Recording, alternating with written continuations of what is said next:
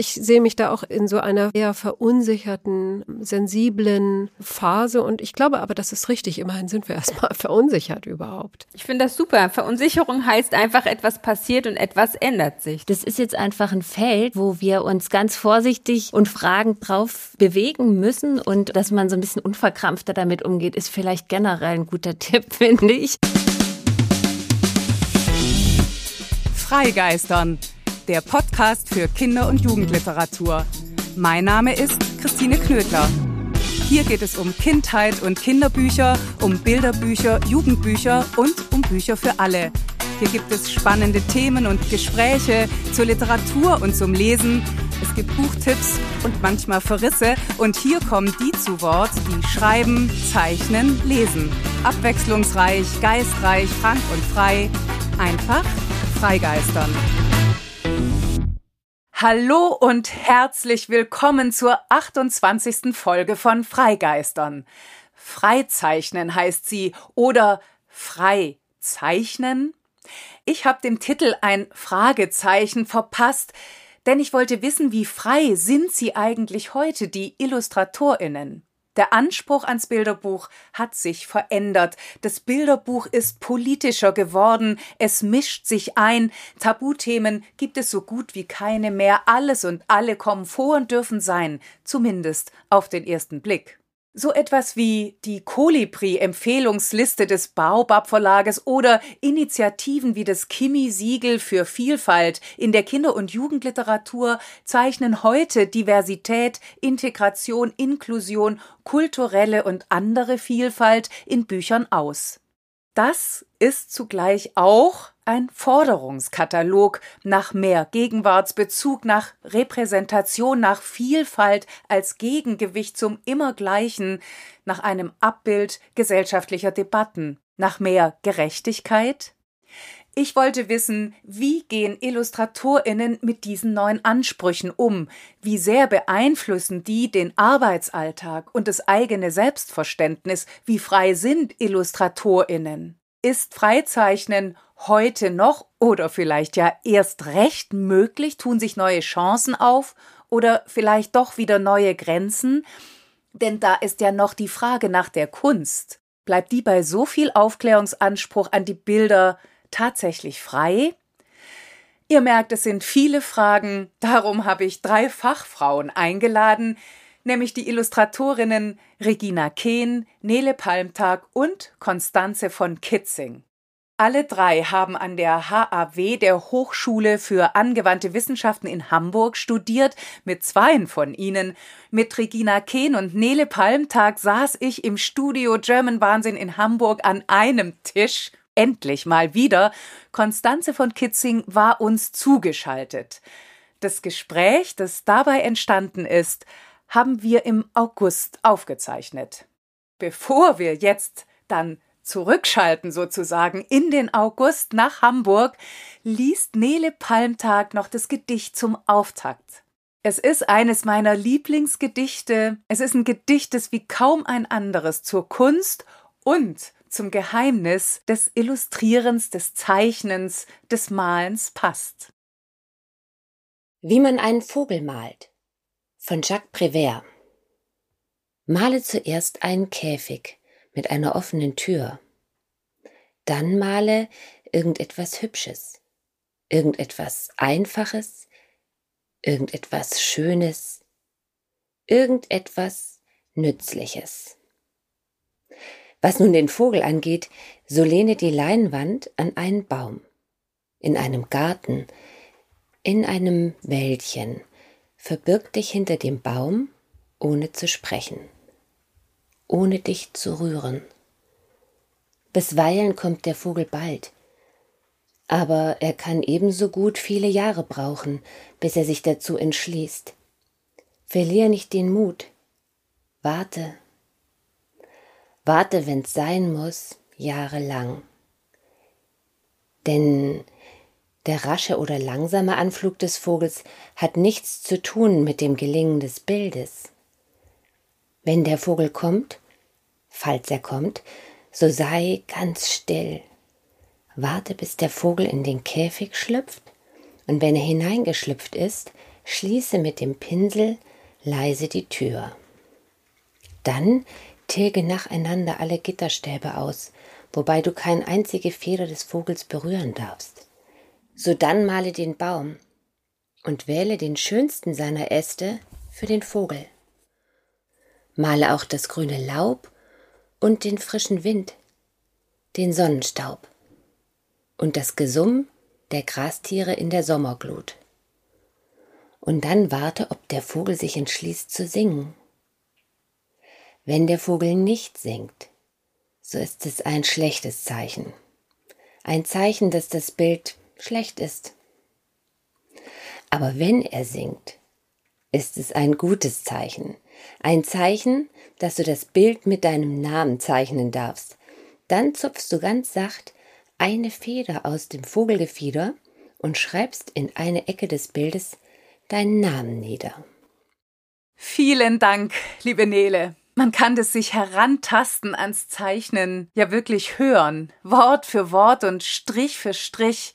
Dieses Einfangen von Motiven, von Wirklichkeit, von Leben, das Freizeichnen im wahrsten Sinne des Wortes, wenn dann auch die Gitterstäbe wieder gelöscht werden, bis der Vogel singt, bis ein Bild geglückt ist und damit sind wir mittendrin in unserem Gespräch.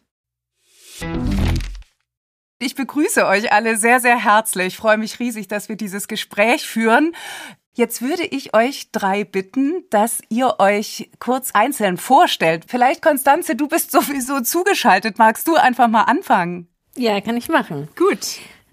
Also ich bin Konstanze von Kitzing. Ähm, ich habe 2009 mein Diplom noch gemacht und äh, arbeite seitdem, ich hatte eine, eine kurze Pause, als ich ähm, beim Spiegel, beim Titelbild gearbeitet habe und da gemerkt habe, ähm, dass Politik nicht so richtig meins ist und habe seitdem eigentlich frei als Kinderbuchillustratorin und Autorin gearbeitet. Und ähm, ja, die Bücher, die von mir gerade so sehr gut laufen, ist dieses, ich weiß nicht, ob ihr das kennt, dieses Ich bin anders als du und Ich bin wie du, das ist so ein Wendebuch. Und da geht es tatsächlich um das Thema Vielfalt. Und ähm, genau, und aus diesem Buch heraus entstehen gerade noch ganz viele andere Projekte, einfach die um dieses Thema rumkreisen. Und ähm, das finde ich total schön, weil das für mich einfach schon immer so ein Herzensthema war und ich das auch einfach immer als selbstverständlich empfunden habe und auch so in, mein, in meine Bücher mit eingearbeitet habe. Und ähm, ich freue mich total, dass das jetzt so, so viel Raum bekommt und so viele Wellen schlägt, dieses Thema. Und ähm, ja, ich hoffe, dass sich dadurch auch langfristig auf dem Markt was ändern wird. Und ich habe das Gefühl, dass ganz viele von meinen Illustratorenkolleginnen ähm, das auch aufgreifen und ich glaube, ich habe das Gefühl, da passiert ganz viel und auch, dass die Verlage da sich bewusst sind ihrer Aufgabe teilweise auch. Ich bin Regina Kehn. Ich bin seit vielen Jahren freiberufliche Illustratorin hier in Hamburg und freue mich hier zu sein und ähm, äh, habe jetzt in dem Sinne kein solches Buch wie Konstanze, was sich so ausgesprochen mit Diversität oder Anderssein und Gleichsein beschäftigt. Ich finde die Debatten aber auch interessant und auch die Entwicklung, die da sind. Und äh, wenn ich ein Lieblingsbuch von mir nennen dürfte, was ich irgendwie so mit meinem mit meiner Arbeit verbinde, dann ist es das literarische Kaleidoskop, äh, was beim im Fischer Verlag erschienen ist und was in dem Sinne auch diverse verschiedene Gedichte in, und Texte, kurze Geschichten in einem Buch vereint. Und ja auch Techniken. Also das mhm. ist, da bist du ja künstlerisch ganz verschieden unterwegs. Und, äh, und übrigens hat Regina jetzt nicht gesagt, aber ich sage, es wurde sie damit für den Deutschen Jugendliteraturpreis nominiert. Nele. Hallo, mein Name ist Nele Palmtag. Ähm, ich bin genau gleich wie Konstanze, habe ich gerade gedacht. Wir haben nämlich auch zusammen studiert, 2009 fertig geworden mit meinem Studium in Hamburg und habe aber bis dorthin einen ganz meandernden Weg genommen. Also ich habe äh, verschiedenstes ausprobiert und äh, auch einen anderen Beruf noch gelernt, bevor ich überhaupt zur Illustration kam und auch dann im Studium habe ich gerade so gedacht, habe ich auch äh, erst mich so im Erwachsenencomic rumgetrieben und eigentlich erst zur Diplomarbeit dann mich mit dem Kinderbuch beschäftigt.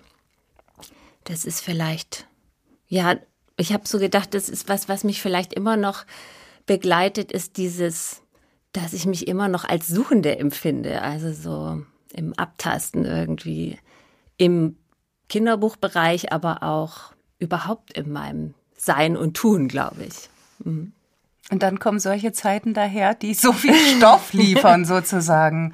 Ja, also dieses Thema äh, Diversität, sage ich jetzt mal, das begleitet mich schon auch seitdem ich Kinderbücher mache. Und zwar bin ich eigentlich von Anfang an in einem in einer Ateliergemeinschaft, wo wir viel diskutiert haben, also auch wie äh, wie Figuren ähm, dargestellt werden, auch dieses Thema Klischee, das ist ja nicht nur ein Thema, was sich sozusagen mit Diversität beschäftigt, wie man da Figuren darstellt, sondern ähm, überhaupt, ne? wie, wie werden Leute dargestellt, ohne dass man Wiederum also, zur Stereotype genau, greift. Genau, dass man ja, zu Stereotype ja, greift ja. und dass man irgendwie authentisch bleibt. Das ist irgendwie, und woher, woher kommt das? Genau. Und wenn ich ein Buch nennen sollte, was mich was mir da vielleicht so den ersten Schub gegeben hat, war die war ähm, ein Freundschaftsbuch, was ich entwickelt habe für meine Tochter damals.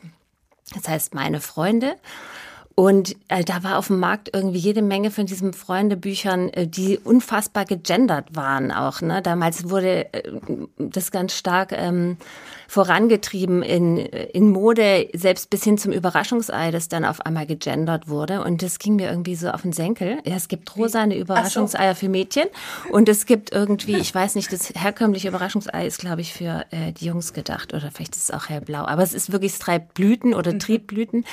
Und ähm, Genau, darum habe ich gedacht, ah nee, ich mache jetzt mal eins, was, ähm, was irgendwie eine andere Figurenwelt, auch eine andere Themenwelt irgendwie in, in diesem Bereich abdeckt. Hm. Genau. Wunderbar. Wir sind ja eigentlich schon mittendrin, aber es gibt Traditionen und an die mhm. halte ich mich. Und zwar, weil sie den schönen Effekt haben, dass man euch auf diese Weise kennenlernt. Jetzt habe ich mir überlegt, ich mache einfach von Frage zu Frage und damit schön spannend ist, wirbel ich das durcheinander und spreche euch aber einfach direkt an. Liebe Nele, warst du als Kind eine Vielleserin oder das Gegenteil? ähm, ich war keine Vielleserin, aber ich war eine schon immer eine Geschichtenlieberin oder Liebhaberin, so muss man eigentlich sagen, genau. Und ich hatte das große Glück, dass meine Mutter uns unfassbar viel vorgelesen hat, also meiner Schwester und mir. Und äh, sogar auf Autofahrten in den Urlaub hat die uns dann irgendwie Krabbert vorgelesen. Und dann meine Schwester, ein Jahr älter, hat auch vor mir lesen gelernt und hat auch weiter mir vorgelesen. Also ich habe wirklich wahnsinnig spät angefangen, selber zu lesen und ähm, habe sehr viel Kassetten auch gehört. Ähm, kann die zum Teil im, immer noch auswendig zitieren, weil die irgendwie, wir haben immer alles natürlich tausendmal gehört, so viel gab es ja gar nicht im Angebot, wie ja. das heute ist. Und was ich auch so geliebt habe, ist, ähm, wenn mir Leute Filme erzählt haben. Konstanze, gibt es ein Lieblingsbuch deiner Kindheit? Und wenn ja, welches war das? Ha, diese Frage hätte ich vorbereiten müssen. Nee. Mm. ja, ich, ähm, also ganz spontan fällt mir das ähm, von Bernadette ein, dieses Warenka, das mochte ich sehr gerne. Und also jetzt die zwei Illustratoren, die mich sehr stark begleitet haben, waren äh, dieser Stefan Savrell und Parenka, also eher so, ähm, äh, und die Bernadette. Also eher so gedeckte Töne und. Ähm, und genau. du hast jetzt auch von den Bildern gesprochen, die dich geprägt haben. Regina, wie ist es bei dir? Ich weiche jetzt noch mal ganz kurz vom Fragebogen ab. Ich frage sonst immer, gibt's ein Buch, das dich als Kind erschreckt hat oder nachhaltig erschreckt? Aber ich will es jetzt erweitern hin zu Bildern auch vielleicht. Gibt's da was? Nele sagte eben was ganz Entscheidendes. Es gab nicht so wahnsinnig viel. Aber dieses, was es gab, war unglaublich prägend. Und ich erinnere mich auch bis heute oder in meinem Bildergedächtnis sind die Bilder von Henriette Bimmelbahn, ja. James Krüss, Lise Stich und Liesel Stich. Ähm, und ich fand, hatte immer solches Mitleid mit der armen Bimmelbahn, wenn die so müde nach Hause fuhr. Und das, ich habe die Bilder richtig gespürt auch. Und was mich wahnsinnig erschreckt hat als Kind, waren Clowns. Also so Bilder von Clowns, wenn die so weiß geschminkt war. Also es bis heute erzählt die Familie sich, dass ich irgendwie dann weinend, heulend zusammengebrochen bin, weil ich die irgendwie, ich erinnere mich auch an, an Angst und aber auch irgendwas Ekliges daran. Konstanze, was ist denn dein aktuelles Lieblingsbuch? Uh, seit ich Kinder habe, merke ich, komme ich selten, selber ganz selten zum Lesen. Und ich höre aber unglaublich viele Hörbücher. Wirklich rauf und runter. Und ähm, ja, ich muss sagen, dass ich mit meinen Kindern zusammen Astrid Lindgren auch wieder entdeckt habe. Und irgendwie ist jetzt nicht so total was Neues oder Überraschendes, aber es ist ähm, irgendwie kann ich die immer wieder lesen und bin jedes Mal wieder überrascht von davon, dass die so tiefgründig ist, dass die wirklich immer so diese Grundthemen im Leben anspricht. Ne? Da geht es ja wirklich immer um die ganze Substanz und wie, ähm, ja, wie sensibel sie dann auch auf alles eingeht. Also das, das begeistert mich immer wieder schon auch und ähm, das inspiriert mich auch, das in meine Bücher reinzunehmen. Und ich merke auch, dass ich eigentlich gar nicht so stark zwischen Kinder- und Erwachsenenbüchern unterscheide, weil ich glaube, dass auch Kinderbücher, wenn sie gut gemacht sind, für jeden einfach total inspirierend und spannend sind. Regina, welches Buch wolltest du immer schon lesen, aber hast es bis heute nicht geschafft? Naja, es gab so einige irgendwie, von denen ich meinte, das müsste ich lesen, wenn ich so einigermaßen als literarisch gebildet durchgehen kann. Aber äh, also so, und dann habe ich mir sehr ambitioniert den Mann ohne Eigenschaften gekauft. und äh, ich weiß nicht, bis, also es ist irgendwie unter 20 Seiten, wie dann der Rest dünn Druckpapier steht im Regal. Da macht sich's ja aber schließlich auch gut. Ja. Welches Buch, Nele, hast du nicht zu Ende gelesen zuletzt und warum? Ich kann dir jetzt echt keins nennen mit Titel, aber ich mache das ständig, äh, dass ich Bücher nicht zu Ende lese. Weil äh, ich finde, es gibt viel zu viele gute Bücher und ich denke, meine Lebenszeit ist wahrscheinlich zu kurz, um sie alle zu lesen. Darum äh, finde ich das total legitim, dass mir Bücher nicht gefallen, die gefallen anderen. Und ich gebe denen meistens 100 Seiten Chance und wenn es dann nicht zündet, dann dann klappe ich sie dankbar wieder zu und greife zum nächsten. ja. Regina, wie lautet die erste Zeile deines Lieblingsgedichtes? Oh Mann, ja, schwer, weil da gibt es natürlich viele. Also was mich lange, lange begleitet, ist von Rimbaud, Spürung. Das ist vielfach übersetzt worden aus dem Französischen. Und das hat, die erste Zeile ist eigentlich sehr lang und ähm, also so, aber es teilt sich so auf. Eigentlich die erste Zeile ist die ganze erste Strophe, die kann ich nicht.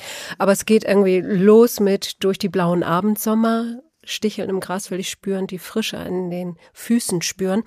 Ähm, das ist für mich so die absolute Naturerfahrung, die sich da, also so auch dieses Glück äh, in der Natur allein zu sein, ist für mich nie besser ausgedrückt worden.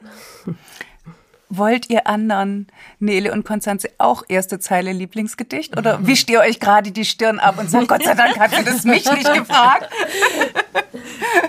ähm, es ist so, dass ich ähm, ich mag Lyrik sehr gerne, bin aber selber gar nicht so aktiv am Lyrik lesen, sondern mir fällt manchmal was in Schoß und das gefällt mir gut. Ich bin ähm, Waldorfschülerin gewesen. Da haben wir sehr viele Gedichte auswendig gelernt. Und immer wenn ich nach einem Gedicht gefragt werde, ploppt mir dann automatisch so ein Gedicht ins Hirn, weil wir wirklich ähm, das ritualhaft quasi immer wiederholt haben. Und da ist es ähm, von Eduard Mörike, im Nebel ruht noch die Welt. Noch träumen Wald und Wiesen. Bald siehst du, wenn der Schleier fällt. Den blauen Himmel unverstellt. Herbst, Herbst kräftig, kräftig die, die, gedämpfte Welt im warmen Gold. Golde fließen, genau. ja, wow. Die nächste Frage ähm, geht an euch alle drei und wer zuerst was sagt, hat gewonnen, so ungefähr. Von welcher Illustratorin, welchem Illustrator würdet ihr euch gerne porträtieren lassen? Attack. Attack, das ist Nummer eins von Nele. Wer bietet was anderes? Mehr will ich auf gar keinen Fall sagen. Nele, du zeichnest mich danach. Ja, das mache ich. Wow, das ist ja so. Und Konstanze? Ich bin auch immer Belegen.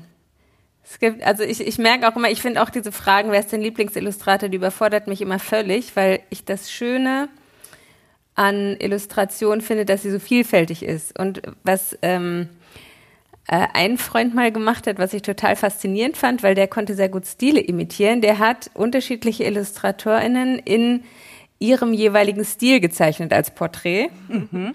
Und ich mag tatsächlich diese Vielfalt. Also ich würde fände es eigentlich am schönsten, so eine Reihe zu haben, wo jeder Illustrator oder jede Illustratorin sich selber porträtiert in ihrem eigenen Stil. Äh, von welcher Autorin, von welchem Autor hättest du gern eine Lesung nur für dich allein, Nele? Ich finde das ähm, schwierig, weil eigentlich sind ja Autoren nicht unbedingt immer die, die auch äh, am schönsten lesen können oder so. Von dem ich aber weiß, der super lesen kann und super Geschichten macht, ist Andreas Steinhöfel und von dem hätte ich sehr gerne eine Lesung. Und Konstanze, was ist dein Guilty Pleasure in Bezug auf Bücher? Ich habe immer das Gefühl, ich müsste eigentlich alle Bücher lesen, aber ich lese wirklich gar nicht. Ich höre ausschließlich Hörbücher. Ich wurde dann irgendwann ein bisschen beruhigt, weil ich gehört habe, es gibt Leute, visuelle, wobei ich bin ja ganz klar visuell, aber es gibt einfach Leser und es gibt Hörer, und ich habe mich dann irgendwann ganz beruhigt in diese Hörerkategorie eingeordnet und habe seitdem kein schlechtes Gewissen mehr. Aber bis dahin habe ich immer gedacht, so Gott, das geht doch überhaupt nicht. Wenn du ein Buch über dich schreiben würdest, wie wäre der Titel? Regina? ähm, Spätzünder. Rennen. Ach, ja, Spätzünder. Aber das ist ein cooler Titel. Welcher Mensch sollte eurer Meinung nach unbedingt ein Kinderbuch schreiben und worüber? Eigentlich finde ich, sollten mal die Menschen, die so auf Kinderbücher herabschauen, in dem Sinne, das ist ja leicht, die sollten mal versuchen, ein gutes Kinderbuch zu schreiben. Also, weil das ist es nicht mitnichten. Super. Mhm. Ja, super. Also ich habe gedacht, im Sinne von unserem Thema heute vielleicht wäre es, manchmal ärgere ich mich auch eher so in die Richtung, ähm, wer sich alles zutraut, ein Kinderbuch zu schreiben, ne, das sind ja dann auch manchmal so Prominente, die irgendwie denken, jetzt müssen die auch noch ein Kinderbuch schreiben. Sowas geht einem ja auch auf den Sender. Aber ähm, weil es auch letzten Endes ähm, das Genre irgendwie klein macht, dass man so das Gefühl hat, ne, wieso ähm, denkt eigentlich jeder, das kann jeder. Mhm. Und ähm, auf der anderen Seite ist es, glaube ich, schon so, dass ich denke, ähm, es ist, glaube ich, gut, wenn mehr äh, mehr Leute aus unserer Gesellschaft sich vielleicht trauen, Kinderbücher zu schreiben, aus verschiedensten äh, Bereichen irgendwie, aus verschiedensten Orten, aus verschiedensten äh, Herkünften und so weiter, dass wir einfach eine größere Vielfalt an Geschichten vielleicht auch noch mal kriegen. Die heißt ja auch nicht, dass die dann unbedingt alle toll sind, aber dass die, mhm. die Vielfalt ist, glaube ich, das wäre interessant für mich. Dem würde ich mich auch anschließen. Finde ich eine total schöne Idee. Ich hätte auch irgendwann mal vorgeschlagen, dass man so, so eine Art Tandems bildet. Mm. Ne, dass man eben Menschen hat, die ihre Geschichte erzählen und AutorInnen sie aufschreiben und die dann bebildert werden, aber wirklich so als Dreierprojekt, einfach, dass man eine größere ähm, Vielfalt von Stimmen hat, die wahrgenommen werden. Weil, also, das empfinde ich auch so, dass das Kinderbuch sehr also es ändert sich gerade extrem, was mich total erfreut, aber es ist doch sehr, ähm, sehr flach alles, sehr eindimensional, ne? Und ähm, sehr klischeebehaftet auch. Und ich habe das Gefühl, wenn man da nicht aktiv gegensteuert, wird das immer klischeebehafteter eigentlich.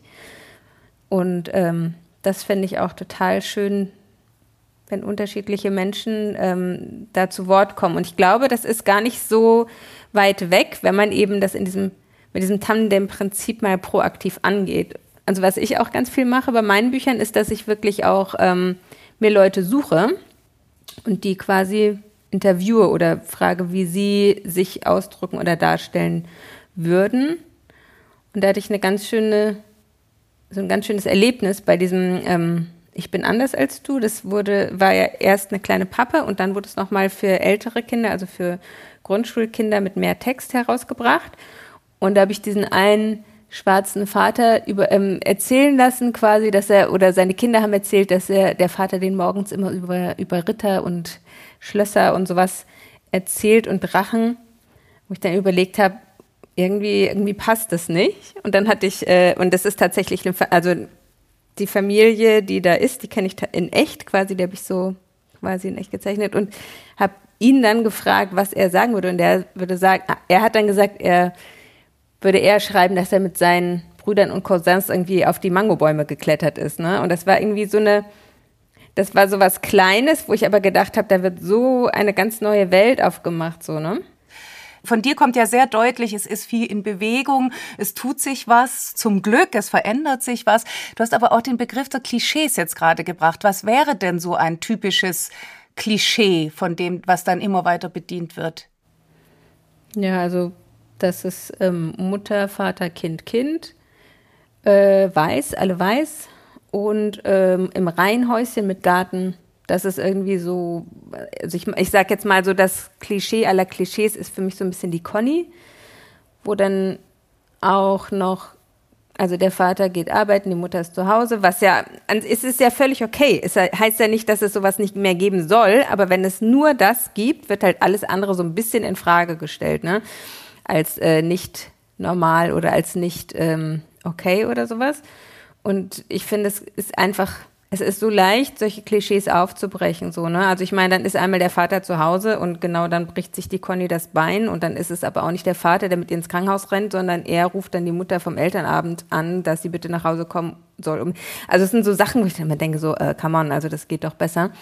Oder ein Mädchen, was mit dem Fußball rumrennt oder ein Junge mit einem rosa T-Shirt und so, ne? Also ich finde, ich bin ja, also ich finde das auch gut, wenn man das nicht zu laut und zu platt macht, sondern einfach so, wenn das so still mit einfließt, als ganz normal. Ihr als Illustratorinnen setzt Bilder, da, da kommt ihr ja einfach nicht drum rum. Ist es dann oder kann es das rosa T-Shirt bei einem Jungen sein? Ist das ein Anfang oder ist das die, das nächste Klischee? Ich habe mir da wirklich schon sehr viele Gedanken drüber gemacht oder auch immer wieder Ansätze probiert. Und also ich kann jetzt mal sagen, um sowas Formales wie jetzt ein rosa T-Shirt, da, ähm, da gehe ich ehrlich gesagt übers Bild. Welche Farbe fehlt mir hier noch? Ne? Und nicht irgendwie hat der Junge, soll der jetzt was Grünes haben oder was Blaues. Also so wäre mein Ansatz. Das ist aber manchmal so, dass ähm, Redaktionen da anders dann ähm, drauf reagieren. Aber woher sozusagen mein, meine inneren Bilder kommen oder so, da merke ich irgendwie, ähm, also dass es doch viel damit zu tun hat, wie ich selber aufgewachsen bin. Und dann frage ich mhm. mich immer, wie kann das sein? Ich habe jetzt hier, wir sitzen ja hier auf St. Pauli gerade mit diesem Podcast bei Jam Wahnsinn und ich bin, habe hier ganz lange Jahre äh, um die Ecke gewohnt. Das heißt, mitten auf dem Kiez. Meine Kinder sind hier geboren und aufgewachsen und deren Lebensrealität war absolut divers in jeder Hinsicht. Ja, also wie die Leute hier auf dem Kiez sind, ich glaube, bunter geht's gar nicht, so von der Herkunft her und auch wie sich die Leute selber irgendwie dann noch äh, von oben bis unten tätowiert oder was auch immer, was es für, für Leute gibt, was für Schichten es hier gibt. Und ähm, ich selber bin aufgewachsen in einem Reihenhaus. Mhm. Vater, Mutter, zwei Kinder, zwei Mädchen. Ähm, schon, mein Vater hat gekocht, hat den Haushalt gemacht, meine Mutter hat ähm, gearbeitet. Ähm, das kann ich total einfach abrufen. Alle meine Kindheitserinnerungen und Kindheitsgefühle auch zur Nachbarschaft oder so, ja, das kann ich total schnell abrufen. Und das ist das, was mir eigentlich auch als erstes oben aufkommt. Und alles andere, die Kindheit meiner Kinder, so zum Beispiel, das kann ich abrufen, wenn ich mir Gedanken mache über Pausenhöfe oder Kindergärten oder sowas. Ne? Aber wenn, wenn ich zunächst eine Geschichte mir überlege, dann bin ich ganz nah an meiner eigenen Kindheit. Und ich habe so gedacht, das ist ja auch das, wie wir, also wie ich Geschichten mache, die, ähm, die da äh, denke ich mir eigentlich selten irgendwie einen Adressaten im Außen, ne? sondern ich, ich, ich suche irgendwie, was mich selbst so interessiert, mein eigenes inneres Kind ähm, wo gucke ich gern hin, was möchte ich wissen, ähm, was möchte ich mir gern anschauen. Also das so erkläre ich mir das. Ich weiß nicht genau, warum ich dem so stark verhaftet bin, meinen eigenen Bildern von früher. Mhm. Das ist aber total interessant, weil das ja dann heißen würde, wenn man jetzt mehr Öffnung wenn wir es jetzt mal Öffnung nennen, sucht, äh, dann musst du die im Außen suchen, weil es ist nun mal weder deine Erfahrung noch oder für viele noch der Alltag. Und dann könnte man fast befürchten, das steht der eigenen Kreativität was im Wege. Siehst du das so, Regina? Ja, ganz genau so. Also was Nele beschreibt, ist ja, und das geht mir auch so, dass man eigentlich ähm, auf das referiert, was man gese selbst gesehen hat. Und ich bin auch eher in dieser, was Konstanze als Klischee, also ich bin auch in einem, äh, einer kleinen Stadt mit einem Bruder und Eltern. Meine Eltern haben beide gearbeitet. Ich war viel bei den Großeltern, aber trotzdem zeichne ich das, was ich kenne. Und äh, in diesem kleinen Ort äh, waren alle weiß. Und alle waren irgendwie, es gab damals auch zum Beispiel kaum alleinerziehende Frauen. Das war wirklich viel Einzelhaus, viel Familie, klassische Familie unendlich viel Konvention, Deutsche Konvention 80er Jahre pur. Und da, das ist in mir drin. Das kann ich nicht leugnen. Das heißt im Umkehrschluss, dass wir auch viel mehr Zeichnerinnen, Autorinnen brauchen, die eine andere Lebenswirklichkeit haben und die einfach ähm, glaubhaft andere Bilder in sich tragen und die nach außen bringen wenn man dem Gedanken konsequent folgt ähm, und man sich mal die Frage stellt, auch wir in unserer relativ kleinen Kinderbuchszene, wie viel Illustratorinnen mit anderen Hautfarben kennen wir denn untereinander? Und da wird man ganz still. Und sag mal, Konstanze, wie ist es dann, wenn du sagst, ähm, ich male jetzt, äh, zeichne ähm, bewusst farbige Kinder, schwarze Kinder, People of POC, People of Color. Ist es dann eine Anmaßung oder ist es eine Aufgabe? Finde ich eine total schöne Frage. Also ich glaube, für mich ist so ein bisschen vielleicht ähm, dadurch, dass wir sechs Kinder waren zu Hause, waren wir grundsätzlich, glaube ich, schon mal so ein bisschen anders als alle anderen, jetzt so von außen betrachtet und ähm, also ich habe, ich glaube, dieses Anderssein habe ich schon auch immer so ein bisschen bewusst, äh, schon auch immer irgendwie in mir getragen dadurch so, ne? Und ich weiß noch, dass meine Eltern sehr bewusst und sehr viel Wert darauf gelegt haben, dass wir eben auch ähm, Menschen mit anderen Nationalitäten kennenlernen. Und ich war halt nach dem Abi auch ein Jahr in Südafrika und ja, irgendwie hat mich ähm, und wir, also unser Freundeskreis ist auch sehr vielfältig und mein Mann ist jetzt auch irgendwie das in Deutschland geboren und auch aufgewachsen, aber ursprünglich auch Iraner und so. Und diese Vielfalt ist für mich in meinem Alltag schon auch einfach normal und diese Normalität möchte ich halt auch gerne vermitteln. Ich denke mir jetzt auch keine Konstrukte aus, sondern ich versuche wirklich das zu zeigen, was ich in meinem Umfeld sehe, was ich in der Klasse meiner Kinder sehe. Und ich ich versuche halt diesen Switch zu machen und eben nicht meine Klasse, sondern die Klasse meiner Kinder zu zeigen. Und nicht meine Nachbarschaft, sondern die Nachbarschaft, in der wir hier gerade leben. Und die ist wirklich vielfältig.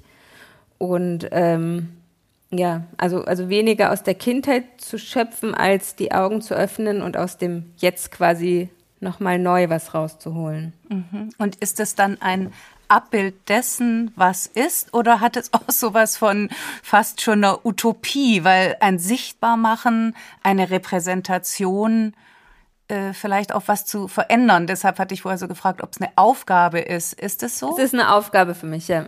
Es ist, es ist so ein bisschen ein, das ist ein Lebensinhalt geworden. Mhm. Ich möchte noch einen anderen Gedanken mm, einführen. Und zwar, wir Zeichnerinnen arbeiten ja auch mit formalen Verkürzungen. Und äh, einerseits natürlich das, was wir beschreiben und uns vornehmen oder unser Lebensthema ist, aber andererseits geht es doch auch so, also das ist auch der Punkt, auf den Nele verwiesen hat, dass diese Verkürzungen irgendwie oft in uns selbst ruhen.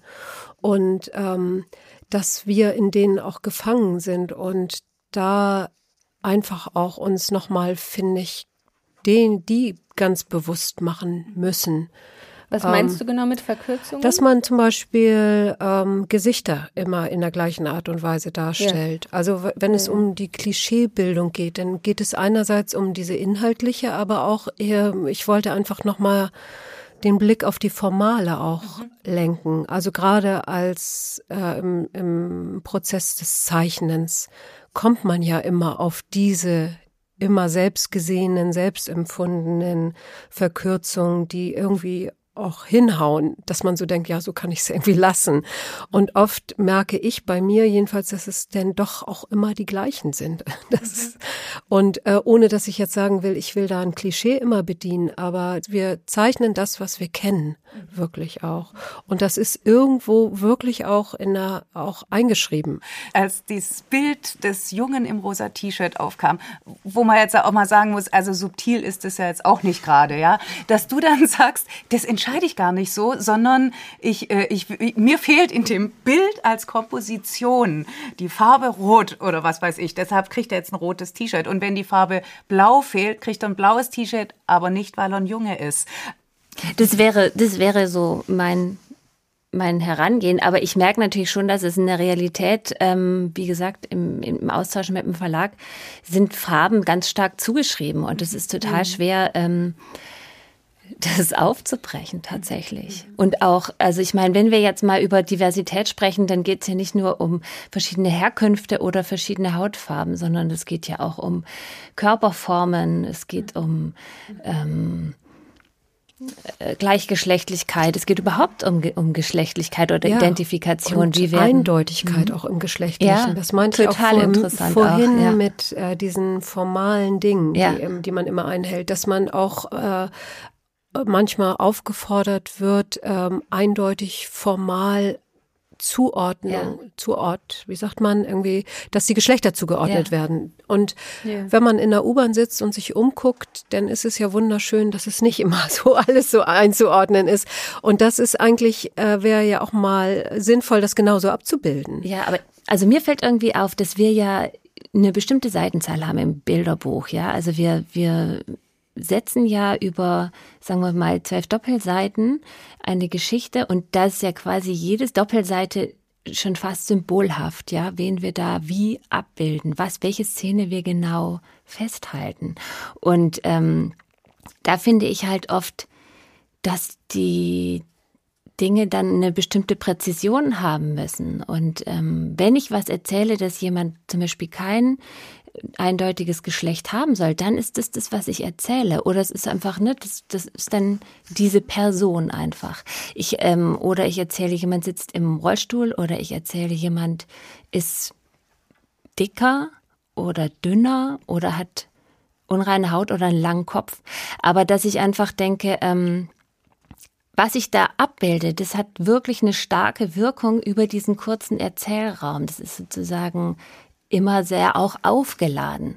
Es sei denn, man, man bestückt ein Wimmelbuch mit ähm, ganz vielen diversen Personen und Tieren gemischt oder was auch immer, sowas gibt's ja mhm. auch, ne? dass man zum Beispiel auch noch nicht mal mehr natürliche Hautfarben sozusagen abbildet, sondern ganz in eine krasse Farbigkeit zum Beispiel geht. Da kann man ganz toll Bücher finden, die oder Zeichnungen finden, die irgendwie für einen absolut sofort als divers äh, wahrnehmbar sind auch. Ne? Und ich finde, das so auszuloten, wo, wo setze ich denn eigentlich Akzente oder was, was drücke ich eigentlich aus? Mit jedem Strich, mit jeder Figur. Das finde ich irgendwie eigentlich auch ganz spannend, weil ich meine, diese Bücher jetzt, von denen wir eben noch sprachen, bei dir, Konstanze, die richten sich ja äh, zunächst ganz deutlich einfach auch auf dieses Thema, oder? Da ist ja das auch Thema, diese Vielfalt abzubilden. Da geht es ja nicht darum, eine Hauptperson zu besetzen und deren Freund, sondern das geht um möglichst Vielfalt darzustellen in Kita oder im, im Leben, oder?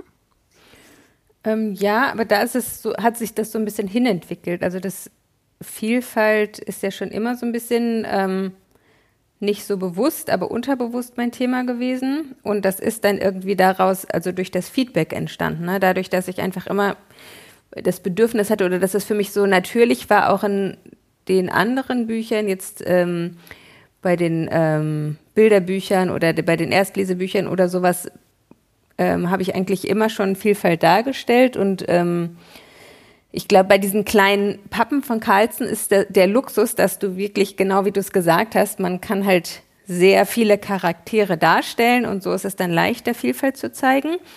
Ich merke immer nur, wenn ich ähm, ins Bilderbuch schaue, gerade jetzt, wie du sagst, bei Bilderbüchern oder bei den Büchern, wo du einen Protagonisten oder ein, eine Protagonistin hast, dass die ähm, doch relativ gleich oft sind. Und wenn ich aber jetzt in die Klasse meiner kind Klassen meiner Kinder schaue, findet man dieses, diese Gleichheit nicht, wo ich dann das Gefühl habe, okay, 50 Prozent der Kinder hier in dieser Klasse können sich mit den meisten Büchern, die es auf dem Markt gibt, nicht identifizieren. Und ich finde, es ist total, ähm, es ist sehr interessant, diese beiden Herangehensweisen, ne? weil das eine, da geht man ja von sich aus und was, was spüre ich, was möchte ich zeigen. Und das andere, da geht man ja von diesem Blick von außen, ähm, was ist meine Aufgabe in der Welt oder für wen möchte ich Bücher machen oder wen bei wem möchte ich, dass er oder sie sich in diesem Buch wiederfinden kann, so, ne? Und das, ich glaube, das Wichtige ist, dass alle diese Herangehensweisen total ähm, legitim sind und dadurch auch diese Vielfalt entsteht, so, ne? Und ich glaube, dass es muss so eine Mischung sein daraus, dass eben Menschen mit viel vielfältigeren Hintergründen eben auch Bücher machen, als auch und, und also das sehe ich so ein bisschen meine Aufgabe sich so ein bisschen darin, das zu überbrücken bis das, diese Vielfalt quasi da ist, dass man eben anderen Menschen auch eine Stimme geben kann. Und ich merke, dass das aber auch ähm, sehr schön und auch nicht zu platt oder aufdringlich auch in vielen Büchern jetzt gemacht wird so ne also ich habe das Gefühl dass das immer mehr kommt und ich also was ich auch mal gehört habe war dass, dass sich dann beschwert wurde, ja, okay, jetzt also ein Buch, wo jetzt nicht irgendwie alle Quoten äh, Kinder irgendwie nochmal vertreten sind, kann man ja heutzutage gar nicht mehr rausbringen. Wo ich auch gedacht habe, ähm, das Problem ist eigentlich, dass wir zu wenig Vielfalt haben und dadurch fühlt es sich so gezwungen an. Wisst ihr, wie ich meine? Also ich bin da etwas zynisch, ehrlich gesagt. Äh, jetzt hat sich rumgesprochen bei den Verlagen, die ja da nicht, würde ich sagen, offensiv sind. Okay, das können wir jetzt echt nicht mehr bringen, hier nur noch weiße Kinder rumspringen zu lassen. Würdet ihr euch sage ich jetzt mal, das zutrauen? Würdet, würde es euch interessieren? Würde, würdet ihr euch, äh, also großes Wort dazu, berufen fühlen, das zu machen? Ich habe mal auf einer Reise jemand kennengelernt, der hat für die UN gearbeitet und war in ganz vielen Ländern sehr kundig, in ganz vielen Kulturen. Und den habe ich irgendwie versucht, ganz viel zu befragen auch. Ähm, und am Ende sagte er, ja, aber bei allen Unterschieden, die ganzen basalen Dinge sind bei uns allen Menschen gleich. Und das ist, glaube ich, der Schlüssel, ähm, sich klar zu machen, dass wir alle nach Liebe, Anerkennung und, und Zugehörigkeit streben und ähm, uns auch klar machen, dass, dass, dass wir durchaus einfach Geschichten über Menschen auch erzählen können. Und ähm, umgedreht habe ich mal eine Figur, ohne dass es im Text erwähnt worden ist, einfach mit einer dunklen Haut gezeichnet und ein bisschen uneindeutig. Ähm, auch so mit, ähm, also ich habe versucht, nicht so sehr formal zu verkürzen. Trotzdem kam vom Lektorat, oh, soll das jetzt irgendwie ein farbiger Junge sein? Das wir, und das ist ja auch irgendwie überhaupt nicht, im Text kommt das ja gar nicht vor. Das wirkt jetzt so, als würden wir uns anbiedern wollen.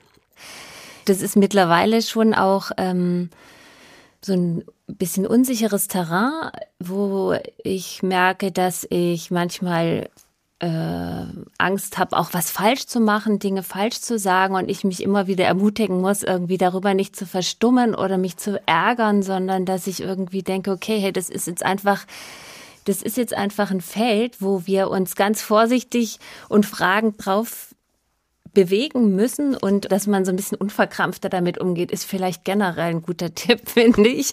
Also auch mit der Bilderwelt, dass ich so mhm. denke, lass uns doch probieren und ja. da gelingt vielleicht auch nicht alles irgendwie. Genau, und aber bei der Bilderwelt ist ja nun das Tolle.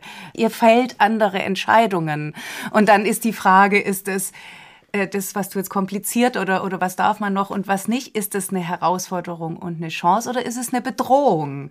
Auf alle Fälle ist es ein Gegenwartsbezug. Und da habe ich so den Eindruck, da stehen wir an einer, an einer ganz entscheidenden Stelle. Und ähm, ich stell's mir, ich stell's mir halt einfach toll vor zu sagen, ähm, wow, da kann ich mitmischen.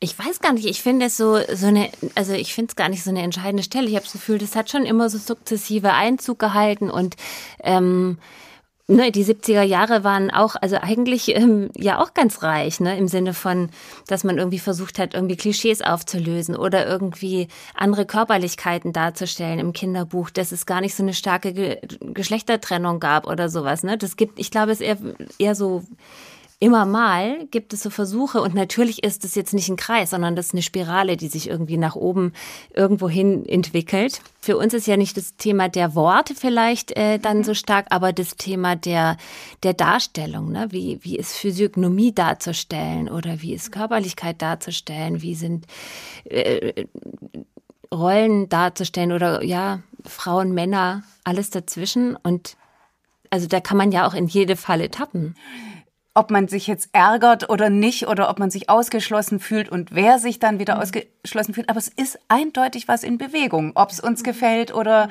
nicht so gefällt. Und dann finde ich, das ist ja das Tolle am Kinderbuch, die auszuloten. Ich meine, dass das dann nicht eine plumpe, fast schon Manipulation wird, sondern eben ein Verschieben von Repräsentationen zum Beispiel, dass es einfach vorkommt. Wenn wir jetzt mal wirklich bewusst schauen, was ist okay zu zeichnen und wo ist man quasi schon, wo geht man so einen Ticken zu weit? Also genau das, was Regina gerade gesagt hat.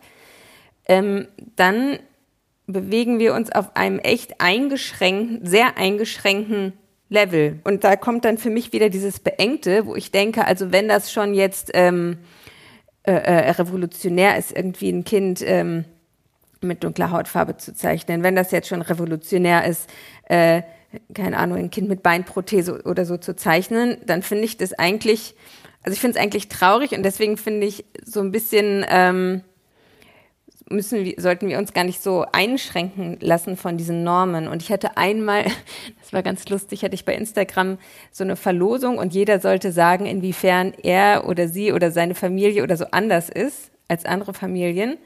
Und das Interessante war für mich zu sehen, diejenigen die ähm, gesagt haben, was an ihnen anders ist, oder diejenigen, die anders definiert werden, wissen das sehr genau.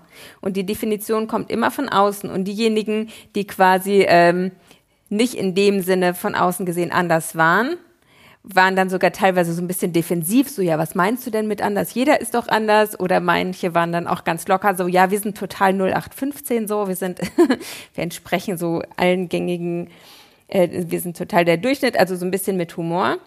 Also diese, diese, diese Definition anders sein, die kommt sehr stark von außen. Also die wird sehr stark immer von außen gezeigt. Oh, okay, äh, wo kommst du denn eigentlich her? Oder ähm, wie, du hast zwei Väter. Man selber fühlt sich ja eigentlich immer normal. Egal wie man ist. Und von außen lernt man dann nach und nach durch die Gesellschaft oder durch die Rückmeldung der Gesellschaft, irgendwie bist du anders, weil du wirst, also es kommt, also bei uns war immer die Frage, ah, sechs Kinder von, von den gleichen Eltern, ah, okay, und also äh, immer so, ja, seid ihr religiös oder wie, also so, du hast irgendwie sehr schnell zu spüren bekommen, dass es nicht normal, sechs Kinder zu sein, so eine große Familie heutzutage. Und ich habe früher immer auch immer die ähm, Haltung gehabt, dass sich Kinder in alles hineinversetzen können und dass es für Kinder nicht wichtig ist, wie das Kind im Buch aussieht. Und ich merke immer mehr, ähm, das stimmt so nicht. Also ich glaube, dass sich Kinder sehr gut mit Charakteren identifizieren können, aber es gibt dann eben zwei Ebenen. Und diese eine Ebene, finde ich, ist das so ein bisschen, was Nele beschrieben hat, ne? So dieses, ähm, oder, oder auch Regina, also dieses, diese Gefühlswelt oder diese inneren Normen oder womit identifiziere ich mich, ist das eine. Aber wenn man dann Bücher hat, und davon gibt es ja auch echt viele, die quasi in der realen Welt spielen, dann macht das schon einen Unterschied, ob ich mich in einem Buch finde oder ob ich mich da nicht drin finde. Ihr seht jetzt, was debattiert wird. Ihr kriegt's, da bin ich mir ziemlich sicher, von den Verlagen natürlich auch äh, vorgesetzt. Also ihr, ihr, agiert ja nicht in einem luftleeren Raum. Und jetzt will ich euch nochmal fragen, ändert sich euer Selbstverständnis als Illustratorin? Und wenn ja, wie? Ich finde schon, also dass mein Selbstverständnis sich verändert, also dass ich da wirklich ähm, stärker drauf gucke oder stärker drauf höre, auch in Geschichten. Ne? Wer, wer kommt da drin vor? Ich habe jetzt gerade zum Beispiel eine Geschichte illustriert. Da ähm, spielt in der Grundschule und da kam so im näheren Umfeld der Hauptfigur keine keine Namen vor, die in den Grundschulen meiner Kinder vorkommen, sondern nur rein deutsche Namen. Ne? Also dass so keine Aische, keine Kira, ich weiß nicht, irgendwie waren das alles ähm, biodeutschen Namen und also so, die auch in meiner Kindheit hätten spielen können. Und dann habe ich halt irgendwie mal angeregt, dass wir da ein ähm, bisschen das Personal vielleicht austauschen. Und das war auch dann gar kein Problem mit der Autorin zusammen. Die fand es dann irgendwie auch eine gute Idee und auch ähm, der Verlag. Ich glaube, manchmal ähm, passiert einem das einfach und dann ist es gut, dass man zu mehr an so einem Buch arbeitet und noch mal kurz drüber nachdenken kann. Das ist das eine. Aber was mich auch noch interessieren würde, wenn ich noch mal zurückfragen darf, ähm, ist dir das, äh, Konstanze, ähm, schon mal irgendwie dieses Thema der kulturellen Aneignung, dass jemand gesagt hat, sag mal, wie kann es sein, dass du jetzt äh, diese Figuren so und so dich darstellst ähm, oder geschlammte Recherche oder irgendwas in die Richtung.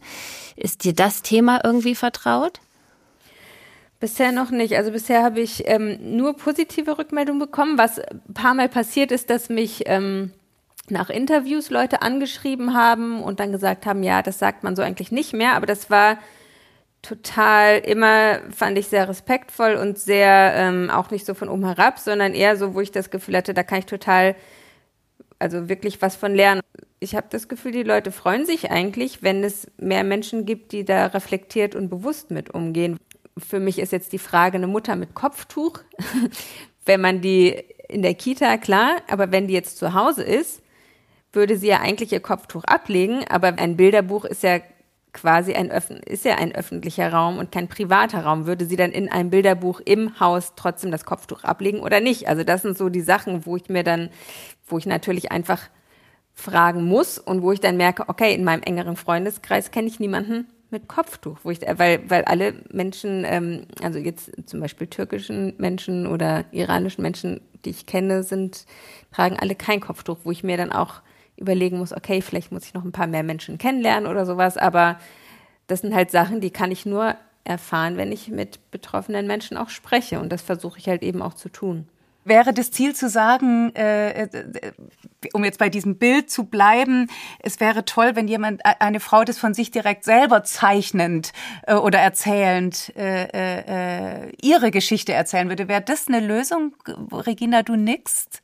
Ja, natürlich wäre das irgendwie ähm, äh, ursprünglicher und es würden diese ganzen Fragen gar nicht gestellt ja. werden. Ähm, Alle Familien die ich zeige, sind ja, sind ja nicht immer eins zu eins so wie ich. Klar, das bist nicht du direkt, also das ist schon klar, aber es ist ein Unterschied, ob ich jetzt von einer ähnlichen Sozialisation auf eine andere schließe oder ob ich, ob es wirklich einfach eine andere Welt tatsächlich ist. Ich glaube, bestimmte Welten können wir nicht erzählen, weil das einfach nicht unsere sind. Also um das mal jetzt wirklich auch so provokant zu sagen, wenn wir uns überlegen, was für ein Paukenschlag Persepolis war, der Comic, was, wie, in welcher, sowas kann ich einfach nicht machen. Aber ich kann staunend davor stehen und, und ähm, mit Genuss das eben auch da äh, konsumieren, lesen, betrachten und mich freuen, was da eben halt auch an Klischees umgeworfen werden. Ähm, aber nochmal ganz zurück zu, deinem, zu deiner Frage, nach dem, das, nach dem Selbstverständnis mhm. von uns. Und ähm, wir leben ja wirklich nicht im luftleeren Raum und es soll auch nicht der Eindruck entstanden sein, dass ich immer noch in meiner 80er Jahre Kindheit in der Kleinstadt hänge, ähm, sondern natürlich, aber ich sehe mich da auch eher wie Nele so ein Stück weit wirklich so, irks, kann ich das jetzt sagen, irgendwie, also in so einer eher verunsicherten, ähm, sensiblen, äh, Phase und ich glaube aber, das ist richtig. Immerhin sind wir erstmal verunsichert überhaupt. Ich finde das ähm, super. Was, Verunsicherung ja. heißt einfach, etwas passiert und genau. etwas ändert sich. Genau. Was, ähm, das finde ich aber gar nicht das Problem. Was ich als problematisch an, aber das geht über diese Frage jetzt von uns hinaus, ist einfach die Spaltung der Gesellschaft. Das ist einerseits eben halt wirklich eine auch große und, und äh, laute Gruppe gibt, die sich irgendwie über Vielfalt auch im Geschlechter, Auffassung und so weiter Gedanken machen, in Herkunft, allen möglichen Bereichen. Und andererseits einfach äh, auch eine große Gruppe von Menschen, die das überhaupt nicht erreicht und die erstmal auch eher zurückgehen, auch in einfachere Denksysteme, um überhaupt weil sie scheinbar so irgendwie besser zurechtkommen. Mhm. Und dann bewegen wir uns noch im Bereich des Bilderbuchs. Also wir, oder ihr prägt wenn man so will, eine Gesellschaft von morgen mit. Und dann haben wir noch gar nicht über die Frage gesprochen, die natürlich da auch immer mitspielt. Das meinte ich übrigens auch beim Selbstverständnis wo bleibt die Kunst? Also es gab ja eine Zeit, in der die ganze Kinderliteratur extrem didaktisch und pädagogisch war. Alle sind froh, dass das vorbei ist. Jetzt ist eine Zeit, würde ich sagen, in der eine neue Aufklärung oder wo, wie immer man das nennen will, da ist. Es passiert was, das ist spannend. Aber leider kommen wir wieder genau da, wenn wir Pech haben, da raus, dass es doch wieder didaktisch wird. Zu dieser Frage, wo bleibt die Kunst? Ähm, also ich weiß von, von zwei Kollegen, die sagten mal, ähm, also so, sie bemühen sich, und das kann ich unterschreiben, weil das ist, glaube ich, wirklich der Weg. Ähm, man bemüht sich, es so gut wie möglich zu machen. Und großartig kriege ich geschenkt. Also das heißt, ähm, die Kunst oder das, ich glaube, äh, da brauchen wir auch einen gewissen Abstand, dass man später vielleicht feststellt, da ist eine ästhetische oder eine inhaltliche oder eine, keine Ahnung was, Frage in einer Art äh, gelöst worden, wo man sich wirklich nur die Augen reibt und die so universell schön und alles erfüllt, wo man sagt, das ist echt Kunst. Äh, aber äh, ich würde mich ja auch so gerne hinsetzen morgens um neun und sagen, so jetzt mache ich großartige Kunst. Aber irgendwie klappt das nicht so richtig. Also und um so, zehn auch nicht. Um zehn auch noch nicht. das ist, äh, ich kann mich nur bemühen. Es ist im, eigentlich in fast allen Kunstbereichen so, dass man manchmal da staunt davor steht und denkt, wow, warum hab, ist mir das nicht eingefallen? Das ist so zwingend, toll, einfach und beantwortet die Frage vielleicht auf eine so abstrakte Art und Weise, dass jedes Kind sie versteht. Ja, und vielleicht gerade weil die Umsetzung eine kunstvolle ist, ist es so, dass auch Kinder sie verstehen können. Und dann müsste man sich vielleicht gar nicht mehr so sehr fragen, habe ich jetzt auch wirklich niemanden vergessen und kommen Kinder in ihrer ganzen Vielfalt vor?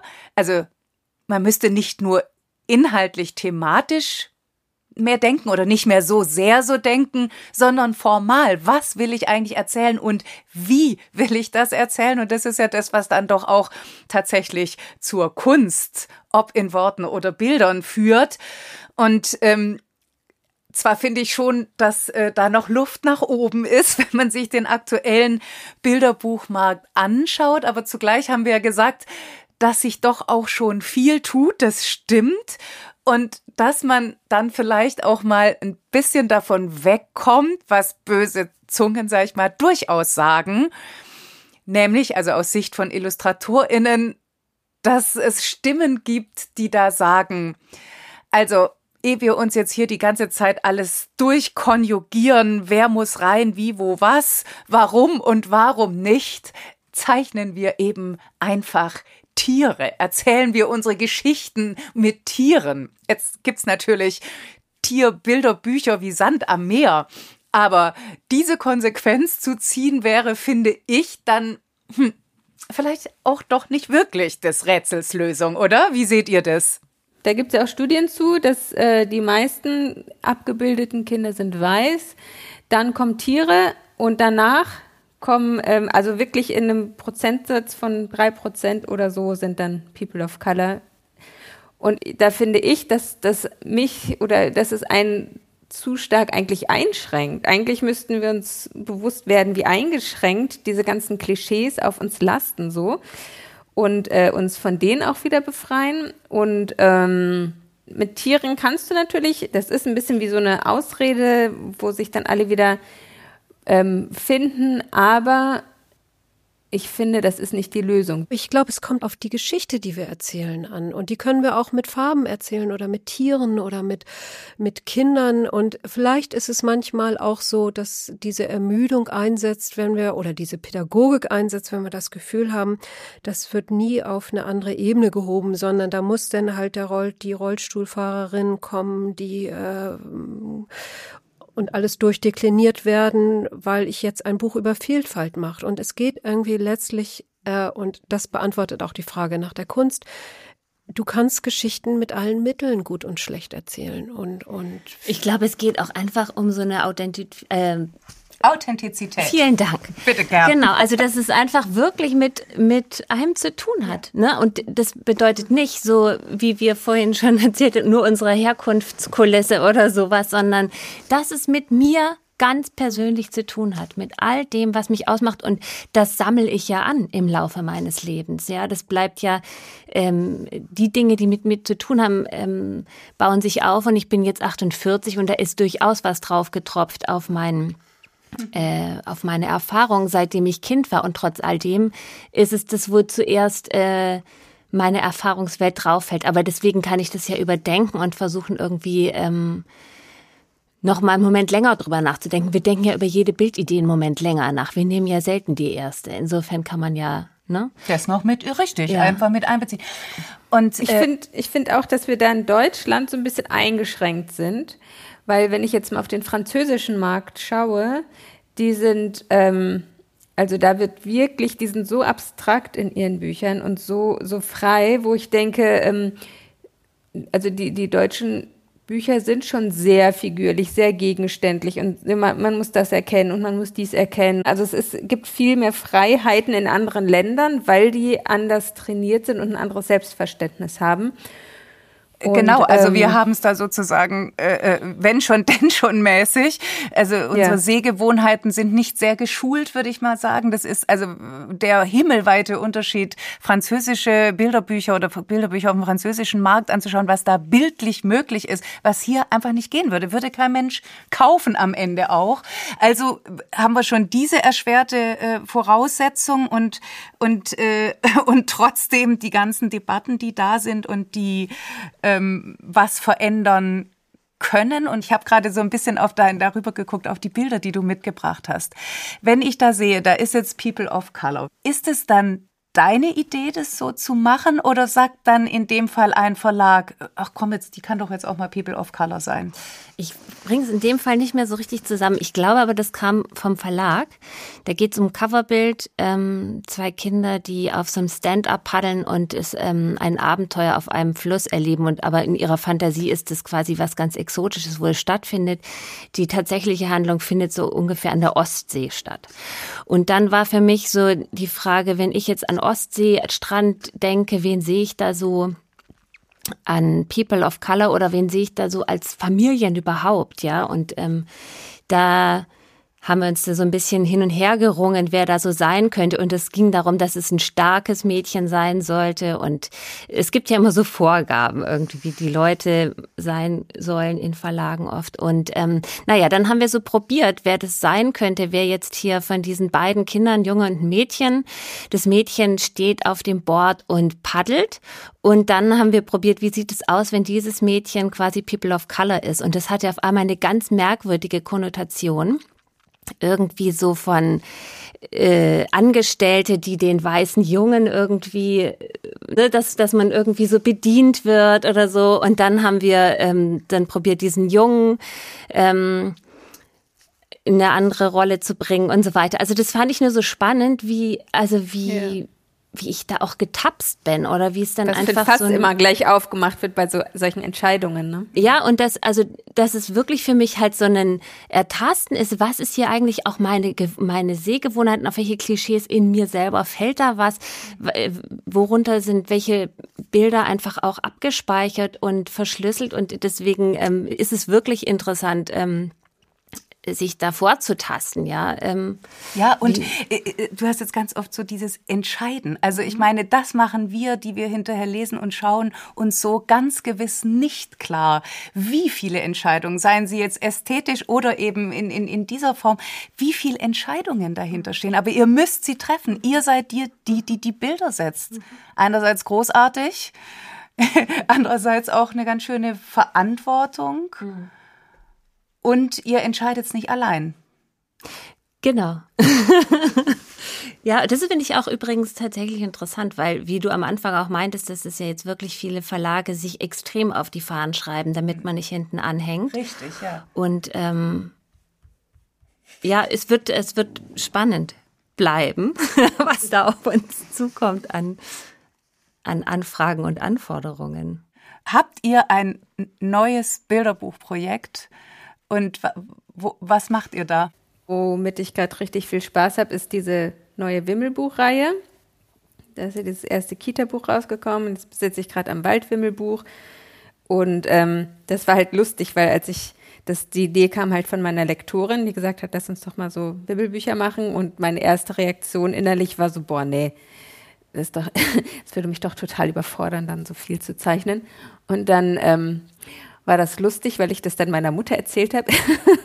so, wieso? Du hast doch als Kind nichts anderes gemacht. Und dann äh, ist mir das bewusst geworden, dass das tatsächlich so war. Und als ich angefangen habe, diese, diese Bücher zu zeichnen, war das so, als ob das schon die ganze Zeit so in mir drin war. Und das fand ich irgendwie sehr schön, irgendwie etwas in sich wieder zu entdecken, was man, wo, wo man gar nicht mehr wusste, dass das in, in einem noch ist. Was sind eure Projekte? Ich mache was mit Tieren. ich, Im Ernst oder sagst du das jetzt nur? Nein, nein, nein.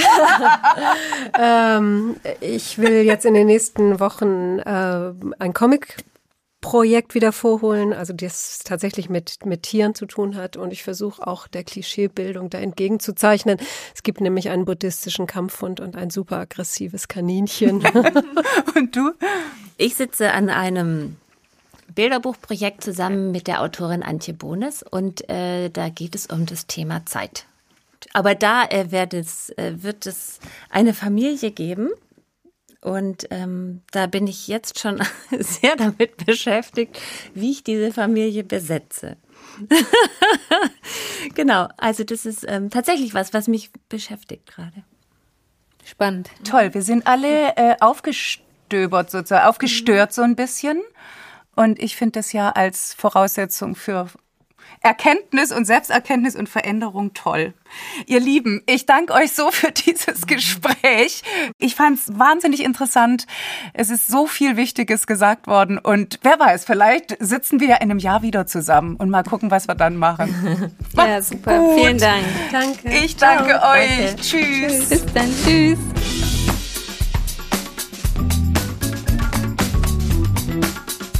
Hier geht's weiter mit der Rubrik Vorlesen. Endlich wieder mit der Schauspielerin der Münchner Kammerspiele Wiebke Puls.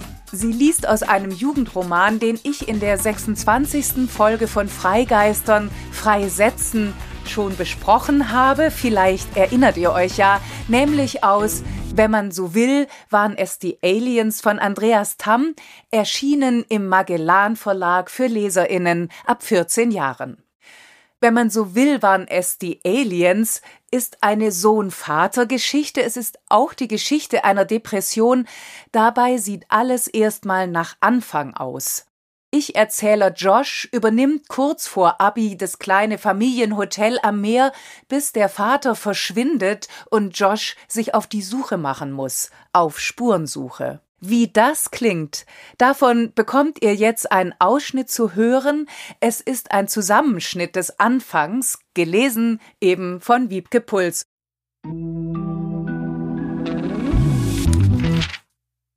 Unser Familienbetrieb ist ein nettes kleines Hotel, benannt nach einem Vogel, der in unserer Gegend nistet. Wir haben die Stammgäste, die nie wieder irgendwo anders Urlaub machen werden und manchmal direkt in einem unserer Betten sterben, was wahrscheinlich genau der Tod ist, den sie sich gewünscht haben. Wir haben ein altes, aber nicht heruntergekommenes Bürgerhaus aus roten Backsteinen mit seltsamen Balkonen und einem verwinkelten Garten. Wir haben die Lage, von der selbst die Wütenden Bewährter schwärmen, so ruhig, und in wenigen Gehminuten ist man am Meer, an einem kleinen, fast versteckten Stück Nordsee, wo man sich nicht mit tausend anderen um einen Liegeplatz prügeln muss. Hey, und ich habe die Verantwortung für den Laden, und nicht so wie andere, siehe Lasse, siehe Fips, das Problem, mir in Berlin oder Hamburg einen Studienplatz suchen zu müssen und dann auch noch eine bezahlbare Wohnung. So kann man das, wenn man sich hart anstrengt, auch sehen. Ich versuche das, ich habe es trainiert und ich kann ganz sicher sagen, es ist voll okay hier und sicher besser als zum Beispiel eine Doppelstunde Physik. Ich könnte jetzt versuchen, mich mit dieser Situation anzufreunden, und stattdessen habe ich sofort ein massives Problem am Hals. Warum sollte einer plötzlich verschwinden? Ich versuche den gestrigen Tag zu rekonstruieren, ob da vielleicht etwas war, was ich überhört oder übersehen habe? Ein Greifarm aus dem Weltraum? Ein endloses Loch im Boden? In der Nacht vor dem Verschwinden fiel ich anders in mein Bett als in einer Million Nächte zuvor. Ich lauschte nach den Wellen da draußen, die ich in einer Million Nächten gehört hatte und die jetzt plötzlich stumm waren. Vielleicht hatte ich sie einmal zu oft gehört, so dass meine Ohren sich genau jetzt so sehr daran gewöhnt hatten, dass sie das nicht mehr wahrnehmen konnten. Ich lag da und war allein mit meinen Gedanken und wusste, um ehrlich zu sein, nicht wirklich, was ich von all dem halten sollte. Ich hatte entschieden, dass es mir wichtig war, dass das hier alles das Hotel und so Bestand hatte und überleben konnte. Ich war an einem komischen Abend vor nicht ganz zwei Monaten in eine Rolle hineingeraten, die ich jetzt ernsthaft ausprobieren wollte. Ein Jahr lang. Das hatten Papa und ich so miteinander vereinbart. Um dann noch einmal zu überlegen und eine Entscheidung für länger treffen zu können. Vielleicht, dachte ich, sind die meisten Entscheidungen in etwa gleich gut und es kommt vor allem darauf an, nicht zu viel miese Zeit mit den Gedanken daran zu verbringen, welche Schrecklichkeiten wohl passieren könnten. Ab wann beginnt man damit, einen Menschen zu suchen? Ab wann muss man zur Polizei eine Vermisstenanzeige aufgeben? Ab wann macht man sich nicht mehr lächerlich, wenn man Angst hat, weil einer verschwunden ist? Ich sitze mit Frau Severin im Speisesaal und wir haben Pause. Ich duze sie, sage aber Frau Severin, zum einen, weil ich das immer so gemacht habe, zum anderen, weil ich mir nicht mehr hundertprozentig sicher bin, wie ihr Vorname noch gleich war. Silvia oder Sibylle oder Silke vielleicht? Das ist schon saupeinlich. Frau Severin ist immer die Erste im Haus, die wach wird, die Erste auf den Beinen. Sie bekommt alles mit, weiß alles, kennt das Haus besser als ich. Hat sie was gehört? Hat sie vielleicht gesehen, wie er das Hotel verlassen hat?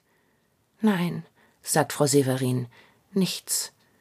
Sie dachte, der verschläft halt mal wieder. Schon kommt es mir so vor, als würde ich sie verhören, was natürlich komplett überhaupt gar keinen Sinn macht, weil niemand davon ausgehen würde, dass Frau Severin meinen Vater hat verschwinden lassen. Oder hat sie? Ist er ihr plötzlich auf die Nerven gegangen mit seiner Art? Hat er ihren Lohn einbehalten wegen irgendwas? Ist zwischen den beiden etwas vorgefallen? Hat sie ihn mit dem Kehrblech erschlagen und im Garten verscharrt? Das alles frage ich natürlich nicht. Und gestern Abend frage ich stattdessen, hat er da irgendwas gesagt? War er da, keine Ahnung, anders als sonst?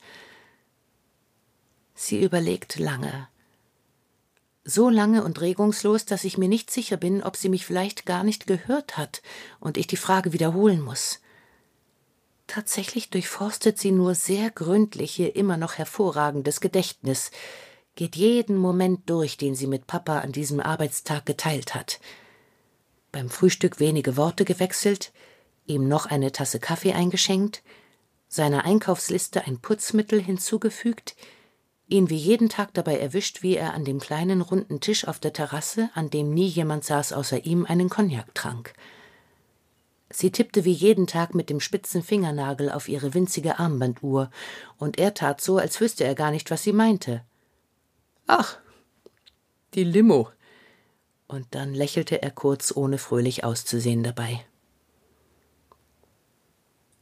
So führen die beiden ihren komplizierten Tanz auf, Tag für Tag. Fast wortlos, aber irgendwie, finde ich, herzlich und liebevoll miteinander. Der war so ganz normal, sagt sie jetzt. Aber eine Sache, ja? Er ist dann die Kellertreppe hoch mit einer großen Sporttasche. Sie deutet mit den Armen an, wie groß. Eine Sporttasche? frage ich. Ja, ich weiß nicht recht. So eine Große, vielleicht für Schläger, dachte ich, dass er vielleicht wieder zum Tennis. Tennis, murmle ich. Kann ich mir kaum vorstellen, sage ich. Aber trotzdem besser wie nichts. Bevor wir zu den Buchtipps kommen, möchte ich noch etwas in eigener Sache sagen. Im Dezember wollen wir gern eine weitere Folge mit Buchtipps von euch machen, von euch, für euch, von Freigeistern, Zuhörerinnen, für Freigeistern, Zuhörerinnen, so wie schon bei Hitzefrei der 24. Folge von Freigeistern. Nur eben dieses Mal für Weihnachten und für den Winter, denn das ist ja bekanntlich auch eine ganz wunderbare Lesezeit. Wenn es also ein Bilderbuch gibt, ein Kinder-, Jugend- oder Sachbuch, von dem ihr findet, das sollten alle Freigeister und ZuhörerInnen auch lesen und kennenlernen, dann sprecht doch bitte eure Tipps ein und schickt sie uns per E-Mail an feedback at freigeistern.com. Wenn das bis Ende November möglich wäre, hätten wir die Möglichkeit, eine schöne Weihnachts-Winter-Lesefolge zu bauen. Ich fände großartig und ich danke euch jetzt schon im Voraus und bin gespannt, was ihr schickt. Und damit komme ich zu meinen Entdeckungen für den Oktober und ich fange mit dem Bilderbuch an, mit der Habicht und der Hahn nach einem Song von Captain Peng, illustriert von Melanie Garanin, gerade bei Huckepack im Mayrisch Verlag erschienen für Kinder ab fünf Jahren. Bevor ich jetzt was zum Buch sage, möchte ich noch was zu Huckepack sagen, dieser Edition, die unter dem Dach des Mayrisch Verlags erscheint und kuratiert wird von den Autorinnen Dieter Zipfel und Finn Ole Heinrich. Bisher sind da sehr eigenwillige Bücher, Bilderbücher entstanden. Das Ganze ist aber offen, soll nicht eindeutig festzulegen sein, will Bücher für Kinder und Jugendliche, aber auch für Erwachsene machen. Und diese Offenheit führt, glaube ich, dazu, dass bisher so ungewöhnliche Titel erschienen sind. Ich freue mich wahnsinnig, dass es Huckepack gibt. Ich bin sehr gespannt, was die beiden noch kuratieren und auswählen. Und ich finde, es ist eine ganz neue Chance in diesem doch sehr klar abgesteckten Kinder- und Jugendbuchfeld einfach auch nochmal anderes und Neues auszuprobieren. Und dann möchte ich noch was zur Illustratorin sagen. Melanie Garanin, ihre Bücher, ihre Bilder verfolge in Anführungszeichen ich schon seit langer Zeit sehr begeistert. Ähm, ich nenne jetzt mal aus der Fülle einen Titel, der mich ganz besonders bewegt hat. Nils von Tod und Wut und von Mut ist ein autobiografisches Buch, das hat Melanie Garanin geschrieben und gezeichnet nach dem Tod ihres jüngsten Sohnes, darum geht es und es geht natürlich auch ums Weiterleben, wie sie das in Bilder fasst, mit diesem schnellen Tuschestrich, mit der Farbigkeit, mit der Auswahl der Bilder, mit der Inszenierung, das ist ungeheuerlich, ja, große Kunst. Ich möchte es euch wirklich sehr empfehlen. Und nun also der Habicht und der Hahn. Das hat angefangen mit dem Song von Captain Peng mit dem gleichnamigen. Und dieser Song ist, äh, ja, selbst, könnte man sagen, ein Gedicht, nicht nur weil sich's reimt, über die Liebe und wo sie hinfällt und wie sie abhebt, wenn man sie denn lässt. Es ist ein Kinderlied über Auf- und Ausbruch, Freiheit, Lebensträume und wie sie wahr werden. Das hören natürlich auch Erwachsene sehr gern, denn allein das Personal ist umwerfend. Dass Habicht und Hahn Feinde sind, weiß ja nun wirklich jedes Kind. Hühnerräuber der eine, Hühnerbeschützer der andere, aber hier werden sie ein Liebespaar. Hahn und Habicht verschmelzen zu einem Hahnicht. Das ist schräg, pointiert, herzerwärmend und unbedingt hörenswert. Es ist ein Loblied auf die Gefühle, und zwar auf die eigenen Gefühle, egal was andere dazu sagen. Das Bilderbuch setzt nun noch eins obendrauf, denn Melanie Garanin bereitet dem Text eine Bühne und rückt das Geschehen ins rechte Rampenlicht. Spot on im ersten Sonnenstrahl. Das ist ein veritabler Lichtkegel, der sich da quer durchs Bild zieht. Erwachen Habicht und Hahn Arm in Arm. Der Hahn stellt den Wecker aus. Das ist eine Eieruhr, was auch sonst. Und trotzdem ist's ein böses Erwachen.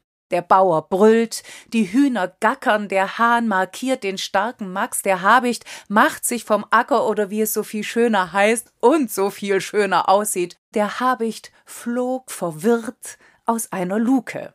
Melanie Garanin macht aus dem Hahn Habicht Hühner Hickhack ganz großes Theater und einen riesengroßen Spaß. Seiten sind voller großer und kleiner Szenen und Entdeckungen. Es wird beiseite gesprochen und kommentiert. Stills voller Dynamik heben Zeitabläufe auf. Eben, wenn der Habicht verwirrt abhebt, durchstartet und wegfliegt, ist das auf einer Seite sozusagen gleichzeitig als urkomisches Nix wie weg inszeniert. Und als die Puten buhen und die Glucken spucken, weil die ganze Sache, diese Liebesgeschichte auffliegt, nimmt die Illustratorin auch das beim Wort. Das Dach fliegt vom Stall, der Stall bekommt Stiefel, so also sieht eine Zerreißprobe voller Sprengkraft aus. Laut, wild, chaotisch und im wahrsten Sinn des Wortes weltbewegend. Überhaupt wird beherzt hingelangt, mal leise, mal laut, immer witzig. Zum Beispiel Habicht auf Hahn mit Schnabelkuss, einander im Federkleid ummanteln. Das ist großartig. Oder wenn der Hahn, der fliegen lernen will, um seinem Habicht nahe zu sein, dafür den Schwanzfederpropeller anwirft, ist es auch wieder umwerfend. Das ist unkonventionell und eben beherzt. Und apropos Herz ob es bei all dem um Homosexualität geht, um Konvention, um überholte Normen, um neue Lebens- und Liebeskonzepte, um Träume, um Glück, das ist zweitrangig. Die mögliche Botschaft spielt allenfalls eine Nebenrolle, die Hauptrolle übernimmt das formvollendete und bis zuletzt konsequente Zusammenspiel von Worten und Bildern. Am Ende bleibt der Fantasie des Publikums sogar überlassen, wie die Verschmelzung von Hahn und Habicht aussieht. Hauptsache, der eng umschlungene Tanz, der sich da stets beschleunigt im Kreis, wird zum Höhenflug, zu einem, wie es im Text heißt, wunderschönen Haarnicht. Hanicht, ein Wort zum Schluss, groß geschrieben, ist auf eine Doppelseite verteilt und das ist so klug gesetzt wie der Rest des Bilderbuchs. Auf der einen Seite steht Hahn, auf der anderen Icht. Unübersehbar ist da viel Ich drin. Auf die Selbstbestimmung, auf den Eigensinn, auf die eigenen Gefühle. Bei Freigeistern, das wisst ihr ja, sind die Buchtipps meistens positiv. Manchmal aber finde ich, muss ein Verriss her, denn selbst nach so vielen Jahren Sichten des Kinder- und Jugendbuchmarktes dachte ich, überrascht mich so schnell nichts mehr, aber dann gibt's Titel, über die ich nur staunen kann. Dickerle der österreichischen Bestseller-Autorin Monika Helfer, illustriert von Christoph Abrederis, erschienen gerade im Leikam Verlag für Kinder ab sechs Jahren, ist ein solches Buch. Dickerle also. Wer sagt denn sowas heute noch? Was will der Titel sein? Eine leicht antiquierte Verkleinerung, die das Kind beim Namen nennt? Ein gönnerhafter Spitzname nach dem Motto alles halb so schlimm? Es ist schlimmer und das zeigt schon das Cover. Die drallen Arme neben dem Teller aufgestützt, schlabbert Dickerle mit spitzer Zunge Krümmel vom Teller. Dieses Kind isst nicht, es frisst. Und es ist nicht nur ein dickes Kind, es ist in der Darstellung von Christoph Abrederis ein hässliches Kind. Schon die roten Haare bespielen ein beliebtes Motiv zur Kennzeichnung von AußenseiterInnen, nur kommt dabei ja nicht immer eine rote Zora raus. Es ist im Grunde stigmatisierend und es ist ganz gewiss diffamierend, denn das ganze Buch hantiert mit Vorurteilen und Stereotypen von Vorvorgestern. Dickerle, so der erste Satz, hieß in Wirklichkeit Olivia und war ein Mädchen von sechs Jahren. Gerade kam sie in die erste Klasse. Damit geht das Elend los, denn obwohl Olivia, so behauptet zumindest der Text, sich über ihr Aussehen bislang keine Gedanken gemacht hat, erlebt sie sich auf einmal als hässlich. Das liest sich so. Aber jetzt vor Schulbeginn machten ihr die Kleider Kummer. Sie waren hässlich, sie waren unförmig, sie lagen da wie Teppiche. Die Katze brauchte einige Schritte, um darüber zu gehen, so breit waren sie. Olivia war nämlich ein dickes Kind. Man muss jetzt keine Meisterinterpretatorin sein, um festzustellen, diese Beschreibung der Kleider lässt sich eins zu eins übersetzen. Nicht die Kleider machen Kummer, sondern Olivia macht sich selbst Kummer. Sie ist hässlich und unförmig und breit. Genüsslich wird über die Kleidung des Kind zur Karikatur überzeichnet. Und als sei das nicht schon schlimm genug, wird Olivia als regelrechter Vielfraß charakterisiert. Kein Essen ist vor ihr sicher. Sie schleckt das Besteck, die Teller, den Quirl ab. Sie nascht Butter, Sahne, Pudding, Soße. Klischees aus der Mottenkiste werden weiter festgeschrieben und transportiert. Dicke Menschen essen unentwegt, sie essen maßlos und Sie essen lauter ungesunde Sachen, nicht zu vergessen.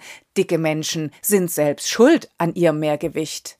Die Bilder geben den Rest, denn selbst in ihrem Kummer ist Olivia plump, wo nicht monströs.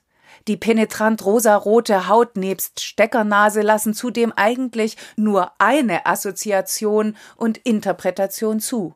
Und die Frage drängt sich auf, was verspricht sich eine renommierte Autorin wie Monika Helfer? Sie ist übrigens mit ihrem neuesten Erwachsenenroman Fati aktuell für die Shortlist des Deutschen Buchpreises 2021 nominiert. Was verspricht sie sich von einer solchen Geschichte? Und was verspricht sich der Illustrator von einer solchen bildnerischen Umsetzung? Soll das witzig sein? Soll das, wie behauptet, trösten? Soll es ein unerschrockener Blick auf Political Correctness sein? Was es ist?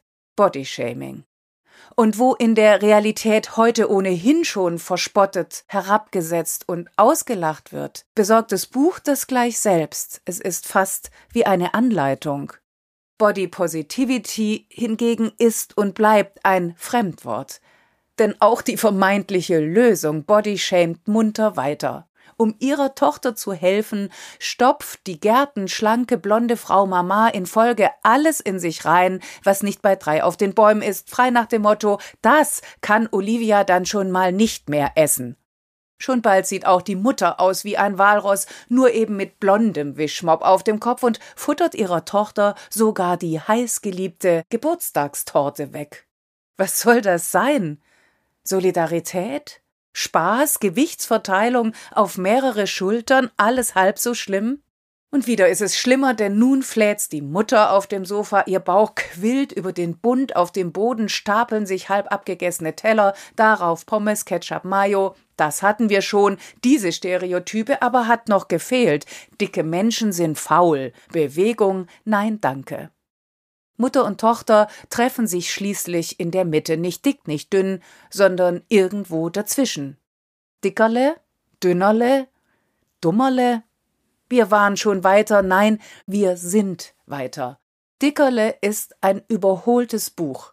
Das zeigt der antiquierte Titel, das zeigt das Cover, das zeigt das ganze Denken, das zeigt die ganze Geschichte und es zeigen die Illustrationen. Dickerle ignoriert sämtliche aktuellen Debatten. Diese Debatten werden vorgeführt und mit ihnen die Figuren und erst recht die Betroffenen. Das ist lieblos und gemein. Es bringt eben nicht zum Lachen, sondern allenfalls zum Auslachen und so gesehen ist Dickerle ein empörendes Buch.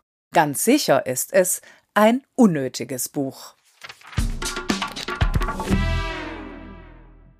Wenn es Bücher gibt, die allesamt lesenswert sind, dann sind es die Geschichten des schwedischen Autors Ulf Nilsson. Ich möchte in dieser Folge über sie und über Ulf Nilsson sprechen, weil der große Erzähler am 22. September diesen Jahres mit 73 Jahren gestorben ist, und das ist ein großer Verlust. Von Ulf Nilsson sind Bücher wie Als Oma seltsam wurde die Geschichte einer Demenz erschien bereits 2008, als das Thema noch nicht in aller Munde war und ist bis heute wegweisend. Von ihm sind die Fälle von Kommissar Gordon, dem knurrigen Kröterich, der mit seiner Assistentin, der kleinen Maus Buffy, Nüsse Dieben und anderen Unruhestiftern das Handwerk legt und die Welt im Wald, überhaupt die Welt, leise spannend aufs Schönste und aufs Lustigste besser macht. Eines seiner berühmtesten Kinderbücher ist Die besten Beerdigungen der Welt. Darin lässt Ulf Nilsson drei Kinder ein Geschäftsmodell ersinnen. Sie gründen ein Beerdigungsinstitut. Warum? weil ihnen langweilig ist. Das muss man sich erst mal trauen.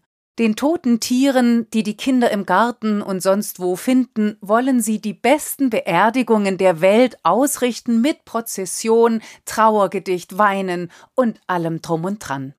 Den Text hat Eva Eriksson unnachahmlich heiter und schräg illustriert, denn die Auseinandersetzung mit Sterben, Tod, Trauer ist hier ein Spiel, es ist ein Abenteuer aufrichtig, unverblümt zum Weinen und zum Lachen, vor allem ganz und gar zwanglos, heißt der letzte Satz dieses bis heute unübertroffenen Buches, und am nächsten Tag spielten wir etwas anderes. Dieses etwas anderes machen ist ein Motiv, das sich durch die Geschichten von Ulf Nilsson zieht, auch in Herzschmerz ist das so. Darin hat sich der Ich-Erzähler verliebt. Das liest sich so. Ein Montag. Sie heißt Britta und Britta ist der schönste Name der Welt. Heute habe ich entdeckt, dass ich sie liebe und ich habe gemerkt, dass ich sie eigentlich immer geliebt habe. Im Kindergarten waren wir in derselben Gruppe, schon damals liebte ich sie, aber das merkte ich nicht.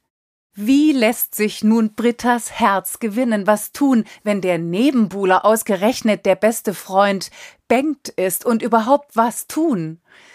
Der Herzeroberer beobachtet seine Angebetete, er schreibt Gedichte, zum Beispiel eines seiner selbst ausgedachten Gegensatzgedichte Deine warme Wange, der Gehweg ist kalt. Er will ihr Fahrrad reparieren, nur ist das überhaupt nicht kaputt. Wie wär's also mit Vater, Mutter, Kind spielen? Er schmiedet Pläne und schreibt Listen von Tag zu Tag, von Montag bis Freitag, aber alles geht schief. Das tut weh. Herz gebrochen. Aus Herzeroberung wird Herzschmerz, nämlich so. Ein Freitag. Ich habe keine Liste mehr. Die Liste ist weg. Ich habe keine Zukunft. Alles ist schwarz. Es hat geregnet. Der ganze Plan ist weggeregnet. Obwohl ich mich eigentlich ganz gut fühle. Morgen vielleicht nicht, vielleicht trauere ich morgen, vielleicht traure ich mein ganzes Leben lang. Ich fragte meine Mama, wann man am besten heiratet. Mit 25, hat sie gesagt. Und das ist so typisch für Ulf Nilsson. Das Schwere steht neben dem Witzigen, dem Pragmatischen, denn wenn es überhaupt Ratschläge gibt, dann sehen sie so aus. Und niemals sind die Kinder allein. Wie das Ganze dann ausgeht, Bester Freund und Ex-Rivale Bengt macht mit Britta Schluss Übrigens am selben Tag, an dem sie beschlossen haben, miteinander zu gehen. Jetzt wollen die beiden Jungs ein bisschen was anderes machen. Erfindungen zum Beispiel. So und nicht anders geht Erfinden und Erzählen für Kinder und dann, wie so oft bei guten Büchern, ist es egal, ob es für Kinder oder für Erwachsene ist, es sind einfach gute Geschichten.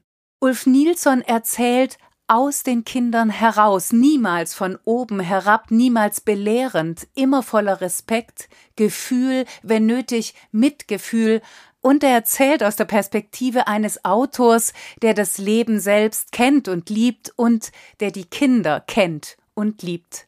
Das macht Mut, Lebensmut, das ist glaubwürdig. Ulf Nilsson nimmt seine Figuren ernst und er nimmt die Leserinnen ernst. Meistens erzählen sowieso Kinder seine Geschichten. Als Ich-ErzählerInnen gesetzt sind es dann immer auch ihre Geschichten. In Deutschland sind die Bücher von Ulf Nilsson im Moritz Verlag erschienen. Fast alle hat der Hamburger Illustrator Ole Könnecke übersetzt. Seine deutsche Stimme ist genauso punktgenau ohne große Worte, mit umso mehr Witz und Wärme wie die von Ulf Nilsson. Das behaupte ich jetzt einfach mal, ohne ein einziges Wort Schwedisch zu können. Aber es reicht ja, wie wir spätestens seit Freisetzen mit Ingo Herzgewissen, die deutsche Sprache zu kennen. Ein schwedisches Wort kenne ich doch. Hey. Und es ist mir ein unvergessliches Glück, zwei, dreimal Ulf Nilsson begegnet zu sein. Sein Hey höre ich immer noch Einmal hat er sich einen ganzen Nachmittag Zeit genommen, um mir sein Stockholm zu zeigen, sein Zuhause. Wir haben zusammen den unglaublich schwarzen schwedischen Kaffee getrunken. Dazu gab es diese unglaubliche Offenheit und Freundlichkeit von Ulf Nilsson und er hat mir noch eine Widmung in Herzschmerz geschrieben. Danke sehr für deinen Besuch. Der Journalist, Dramaturg und seit 1978 Kinderbuchautor hat etwa 140 Kinder- und Bilderbücher geschrieben. Er war für den Deutschen Jugendliteraturpreis nominiert und wurde vielfach ausgezeichnet, zum Beispiel mit dem Augustpreis und mit dem Astrid Lindgren Preis. Nun liest sich der letzte Satz aus den besten Beerdigungen anders. Und am nächsten Tag spielten sie, spielten wir, etwas anderes? Das wird nicht mehr so ohne weiteres möglich sein. Ulf Nilsson ist am 22. September 2021 gestorben. Die Erinnerungen an ihn und die Bücher von ihm bleiben. In dieser Folge Frei zeichnen steht ja die Illustration im Mittelpunkt und darum möchte ich noch ein Sachbuch vorstellen, das ein Fest ist für die Augen und für den Kopf. Im Zentrum steht eine Berühmtheit, nämlich die transsibirische Eisenbahn. Alle können einsteigen, wenn es heißt, von Moskau nach Wladiwostok eine Reise mit der transsibirischen Eisenbahn. Fakten gesammelt, mit Menschen gesprochen und alles aufgeschrieben haben Alexandra Livina und Anna Desnitskaya. Von letzterer sind auch die ausgezeichneten Illustrationen Thomas Weiler und Lorenz Hoffmann haben aus dem Russischen übersetzt und erschienen ist der großformatige Prachtband im Gerstenberg Verlag. Empfohlen ist der übrigens ab zwölf Jahren. Ich finde aber, es braucht keine Altersbeschränkung. Schon kleinere Kinder können darin blättern und nach oben hin ist es eh offen. Ich würde also darum sagen, es ist ein Buch für die ganze Familie. Die transsibirische Eisenbahn, kurz Transsib, ist die längste Eisenbahnstrecke der Welt. 1891 wurde mit dem Bau begonnen. Heute umfasst die Strecke 9288 Kilometer. Die Fahrzeit von Anfang bis Ende dauert 174 Stunden. 146 Stationen werden angesteuert. Im Vorwort der Autorinnen heißt es, die Transip hat alles verändert. Die Bauleistung zu jener Zeit ist vergleichbar mit dem ersten Flug ins Weltall und so manche Reisende haben mit der Transip Russland für sich entdeckt. Zu dieser Entdeckung lädt das Buch ein. Die Strecke, die die beiden Autorinnen im wahrsten Sinne des Wortes erfahrbar machen, haben sie in vier Kapitel unterteilt. Europa und Ural, Westsibirien, Ostsibirien und schließlich Fernost. Allein dieser Zugang gibt eine Ahnung von der Größe Russlands über zwei Kontinente und mehrere Zeitzonen hinweg, ganz zu schweigen von den Geschichten, die an solchem Wegesrand liegen. Sie sind zum Buchkonzept geworden. Fast zwei Jahre haben die Autorinnen Kinder und Erwachsene befragt, Menschen, die in Städten und Gemeinden entlang der Bahnstrecke leben und Menschen, die für die Transib arbeiten und womöglich seit Generationen mit ihr und von ihr leben. Alexandra Livina und Anna Desnitskaya haben sich von den Orten erzählen lassen davon, was besonders schön, besonders sehenswert ist, was besonders gut schmeckt und natürlich, was es über die jeweiligen Bahnhöfe zu sagen gibt. Jetzt ist es genau die Mischung aus Fachwissen der Ingenieure, Lokführer, Schaffnerinnen, Gleisbauer, Signalwerker und den persönlichen Erfahrungen und Erinnerungen, die dieses Reisebuch oder dieses Buch wie eine Reise auszeichnet. Auf 75 Seiten werden 38 der 146 Bahnhöfe angesteuert. Tipps sind Insider-Tipps. O-Töne erlauben einen persönlichen Zugang zu den Städten, dem Land, den Landschaften, den Leuten, zu den Geschichten und der Geschichte Russlands, auch wenn die dunklen Kapitel der Transib nahezu ausgeblendet bleiben. Denn mit ihr wurden auch Soldaten, Waffen, Gefangene transportiert. Hier aber geht es vor allem um ein positives Entdecken und so kreuzen wie in anderen Büchern dieser Art natürlich auch berühmte Persönlichkeiten oder bekannte Sehenswürdigkeiten den Weg, aber aus Häusern wird ein Zuhaus, aus Essgewohnheiten werden Lieblingsspeisen, wenn etwa Babuschkas Pelmeni-Rezept oder Nikitas Haus für Authentizität sorgen. Wissensvermittlung mit Leben gefüllt. Das ist der Anspruch und der geht auf, denn von Moskau bis Wladiwostok ist eine Liebeserklärung an grenzenloses Entdecken und grenzüberschreitendes Kennenlernen und es ist eine Liebeserklärung an Russland. Das war hierzulande so weder zu lesen noch zu sehen. Entsprechend krönen die Illustrationen die Buchidee, mal seitenfüllend mit stimmungsvollen Landschafts- und Stadtansichten, mal kleinteilig, wenn es um präzise Sachillustrationen oder Porträtskizzen der Menschen geht, sind sie wie der Text voller Details, voller Geschichten und Geschichte, voller Witz und voller Leben. Spätestens die Bahnhofsszenen mit ihrem Kommen und Gehen, den Abschieden und dem Willkommen oder die Querschnitte durch Waggons lassen eigentlich nur einen Wunsch offen, einmal selbst und in echt mit der Transip quer durch Russland zu reisen. Das war's für heute. Danke wie immer fürs Zuhören und wie immer gilt, mehr Infos zu den Büchern, von denen heute die Rede war, mehr Infos über uns und natürlich alle bisherigen Folgen findet ihr auf unserer Website freigeistern.com. Und falls ihr eure Lieblingsbücher für die Weihnachtsedition mit uns teilen wollt, falls ihr Buchtipps für uns einsprechen wollt, dann macht das bitte unbedingt und schickt sie per E-Mail an feedback at freigeistern.com. Wir würden dann daraus eine schöne Vorweihnachtsedition bauen. Vorher aber hören wir uns im November wieder. Darauf freue ich mich jetzt schon. Lasst es euch gut gehen. Tschüss.